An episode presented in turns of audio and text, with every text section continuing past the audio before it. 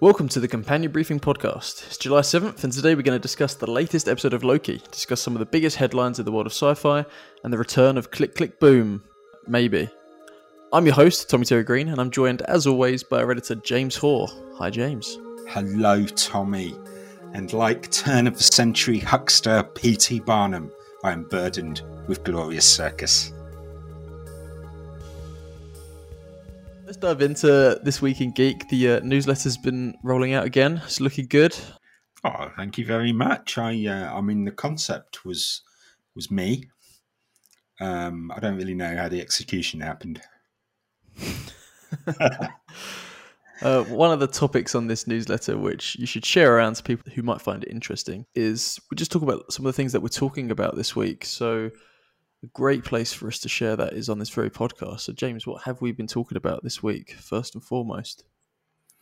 First and foremost, it is Noah Hawley of the Fargo TV series and Legion, which I think I mentioned nearly as often as Doctor Who on this podcast. Um, I'm a fan. Is basically the summation of that. Anyway, he's he's keeping up his work with Fox, working on an Alien TV show that he um, described in an interview with Vanity Fair, I think, has uh, been about inequality when that gets out of control. Um, the important thing for Alien fans was that it wasn't going to be a Ripley centric story and it was going to take place on Earth, which is nice because ever since um, I think the marketing campaign for uh, Alien Resurrection kind of teased the alien getting to Earth, and we never saw that. So, aside from one of the dreadful Alien versus Predator films, we've never been given that payoff. Unfortunately, um, Twitter being Twitter and occupied by people who all pass around the same brain cell, they've gotten really, really aggro about the idea of um, inequality, un- unchecked inequality appearing in an alien film. Um, I, I, don't know if they thought Weyland-Yutani were the good guys or if they were a, a non-profit or something. I'm, I'm not sure what they saw, to be honest. It's it's crazy. It's like these people have watched something entirely different. that they just, I, don't know. I don't know where they I don't know what they get out of it other than thinking it's the most surface level basic thing ever. I mean, they must love Alien versus Predator, to be honest. you know, there's no subtext whatsoever. It's just. I yeah, I wonder if they just watched it without sound, maybe? They've like, just seen the poster. yeah, yeah. Like, does your TV have sound? um, it, it it blows my mind every time, to be honest. And yeah. I don't know. I, I mean, think effectively one of these every two weeks now. We'll get somebody revealing that. I don't know when when anybody admits their TV show or film is about anything other than aliens, people get really really angry. And I remember a really good line from um, Matt Groening when Futurama first aired, and he was kind of delivering it in these sort of um, kind of mock theatrical tones. And he, he just leant over and he went, Good science fiction isn't about the future, it's about now. Like he was kind of, uh, he's just saying the obvious thing, but as if he was revealing revealing it to um, big secret. Yeah, yeah. Um, and we're we're still having that conversation weirdly, well, not weirdly, because as I said, the internet, most of Twitter consists of uh, a large group of people huddled together, passing around a single brain cell, which they then rub between their hands to wake it up. Breathe on it yeah, a little bit. I don't understand. I mean, nothing's changed. Uh, uh there's going to be a new Alien film, and it's going to be just as political as all the other Alien films. you can either yeah. read into that or boycott it, but it really doesn't bother me. just, just yeah. I mean, stop recently getting as... it on my Twitter timeline. Yeah, I mean, as recently as Prometheus, which I mean, I know everybody hates. I don't. I really enjoyed it, but I, I like a bit of um, Nonsense. lunacy in my films. The whole thing was about uh, an aging tycoon trying to ensure his immortality by somehow stowing away in a ship within a ship or something. Like there were about four extra rooms to that spaceship that he was hanging out in, and nobody had noticed. But yeah, so it's not great. it's not a secret. It's not just a, uh, it's not just a thing that was in the corner of your eye in Alien and never came up again. It's been pretty much the plot of every Alien movie. But what else I was going to talk about from the Week in Geek was the release of The Tomorrow War on Amazon Prime. Now, it was originally going to be a theatrical release, but it got cov blocked, which is a thing I'm going to try and make happen. Um, I don't know if you've been following it. Like Paramount were were pushing Tomorrow War out, and this might be a confusing review because I'm going to make it sound like it's the worst film in the world. But honestly, it is so much fun. Now it's so dumb. Like I, I can't overstate how truly dumb the Tomorrow War is. Now, like the premise is that at some point in the future, these kind of screeching, super agile, skittering aliens, as seen in Aliens, are waging war on mankind, and they're you know they're winning. So the survivors on Earth, they've opened up a portal to the past. They arrive in the middle of the World Cup for some reason. I don't know if because they they they want like opening weekend in Brazil or something to smash it. Um, but yeah, they arrive in the past, our present, to recruit soldiers for their future war. Now, in my opinion, maybe I'm um, just not as as quick on the uptake as the filmmakers are. Like, why not just move to the past permanently and start preparing for the war there, rather than like busing people from the present into the future?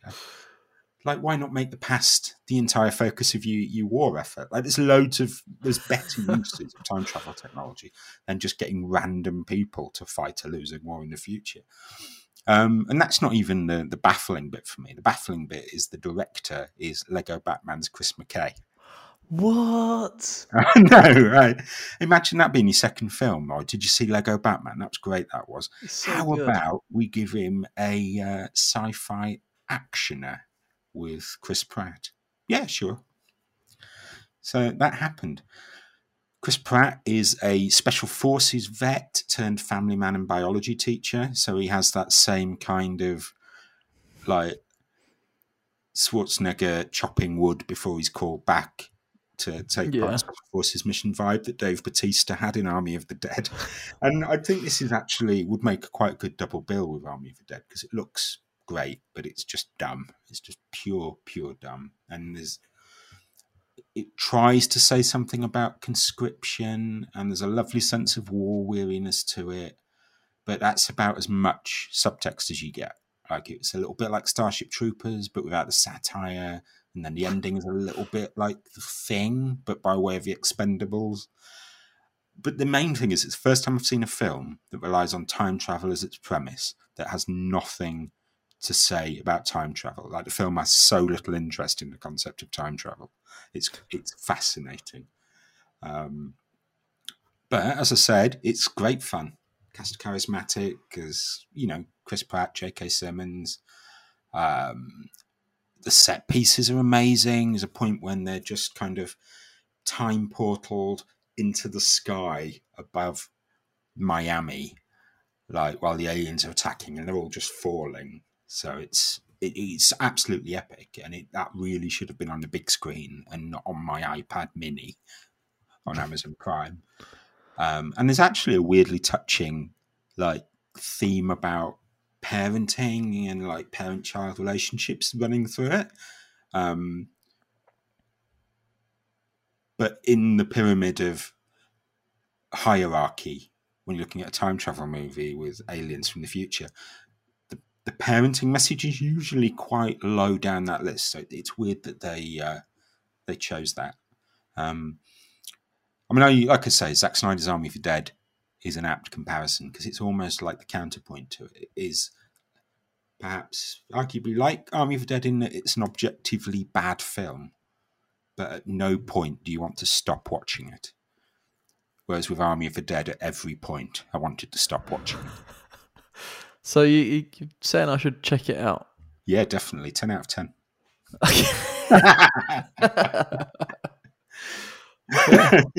Good to know. Um, Well, moving on to something uh, you know, also within the realm of time travel, but perhaps with a little bit more to say about it. Uh, episode five of Loki is released, and I don't know how you're feeling about it, but I'm still absolutely loving it. Oh man, I'm so so happy. It was just the best, the best use of an hour watching that. Um, it was glorious, anarchic fun. Like the highlights for me were obviously. I mean, I'm, I'm going to go really granular here because you can just say all of it. But my highlights was Kid Loki underarming Alligator Loki in combat as a using him as a weapon. Uh, Mobius getting a hug. I thought that was genuinely a lovely moment. Um, President Loki and his gang, because they'd arrived like ju- right straight out of the Warriors or Mad Max Three. They were they were just incredible. Loved President Loki. The uh, the Thanos copter in the background of one scene was just absurd, and uh, Frog Thor in his jar. Like it felt like this episode was just made for Twitter. Like so, I Yeah. just think that's a lot of money for retweets. That is, but I loved it. Yeah, it it was it was excellent to see um, all the different Lokis, and I think it's really interesting that all the Lokis, you know, sort of calling back what we've spoken about before, what they've spoken about before in the episodes of Loki's survive. That's the, the one thing that they do in in this place where everything's sent to die. The one thing that survives is just all the different variants of Loki. I think that's really really fun. Uh, Richard E. Grant is incredible, isn't he? Isn't he just having like the best time? He is, and I just love the way he just wandered around screaming "glorious purpose" like he was Pikachu. Yeah, the the budget on this must have been huge. I know we was talking with uh, VFX uh, artist Joe last week, but the VFX was stunning in this. Looking at the Alioth, looked incredible. Oh yeah, brilliant! And I know we've we've been really spoilt for um, superhero movie fog monsters. Um, Galactus was obviously a fog monster. Um, oh, what was the fog monster in Green Lantern? I can't remember, but I know we, we've got to the point in the superhero movie life cycle where we can even compare Alioth to other superhero fog monsters, and I think well, for a start, wow, that's a lot of superhero movies, but also that was a bloody good fog monster. Yeah, on a TV show. Yeah. TV show Fog Monster. That and it's amazing. kind of at the o- other end of the spectrum in terms of budget. But like massive shout out to Sophie Di Martino because she she dropped some flat vowels in that episode, and I was here for it. Like I can't remember what it was that she said, but I was like, "Oh, your Nottingham is showing, girl."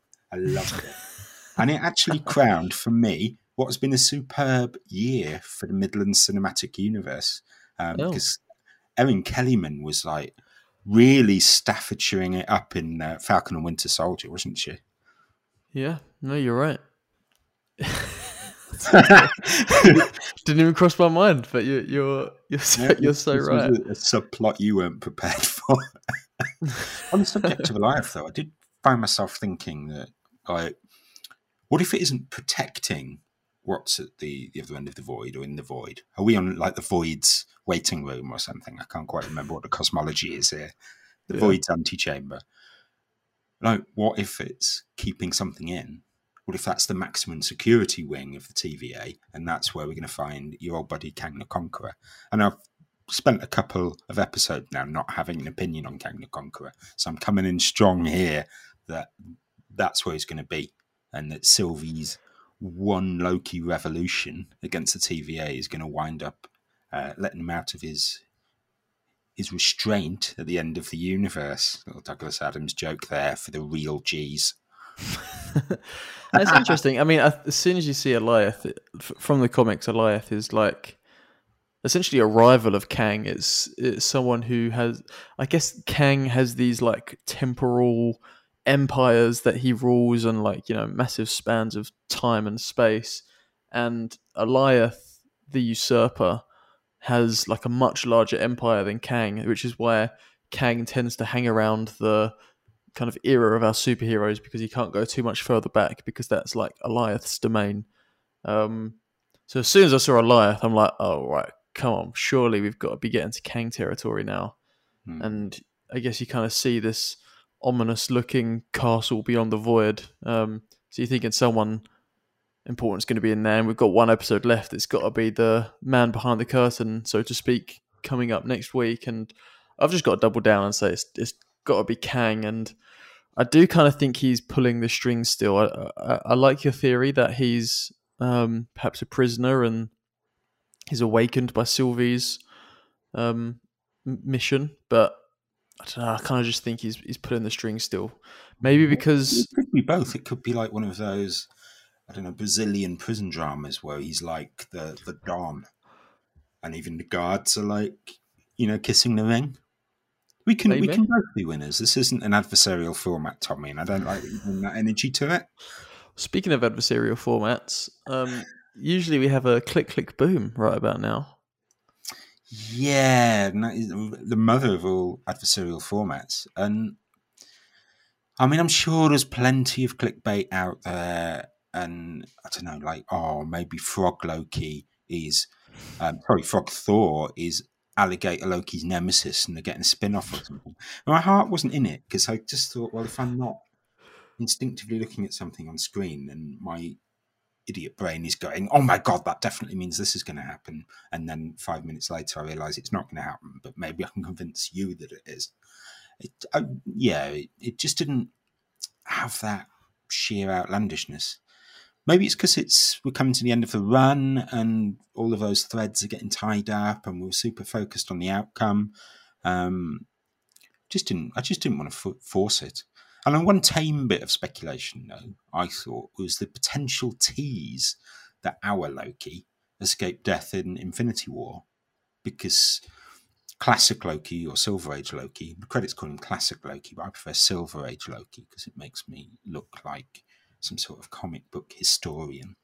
Um, it wasn't his survival that made him a variant, it was the fact that he came out of his sort of exile, self imposed yeah. exile. So maybe you know, classic sort of original recipe Loki is just uh, sitting out in space somewhere, and when the TVA's gone, he can come home. Which means that the Loki we're hanging out with now could die or turn into a different character, or who knows what. Maybe I've Although, just wandered through the back door into an episode of Click Click Boom.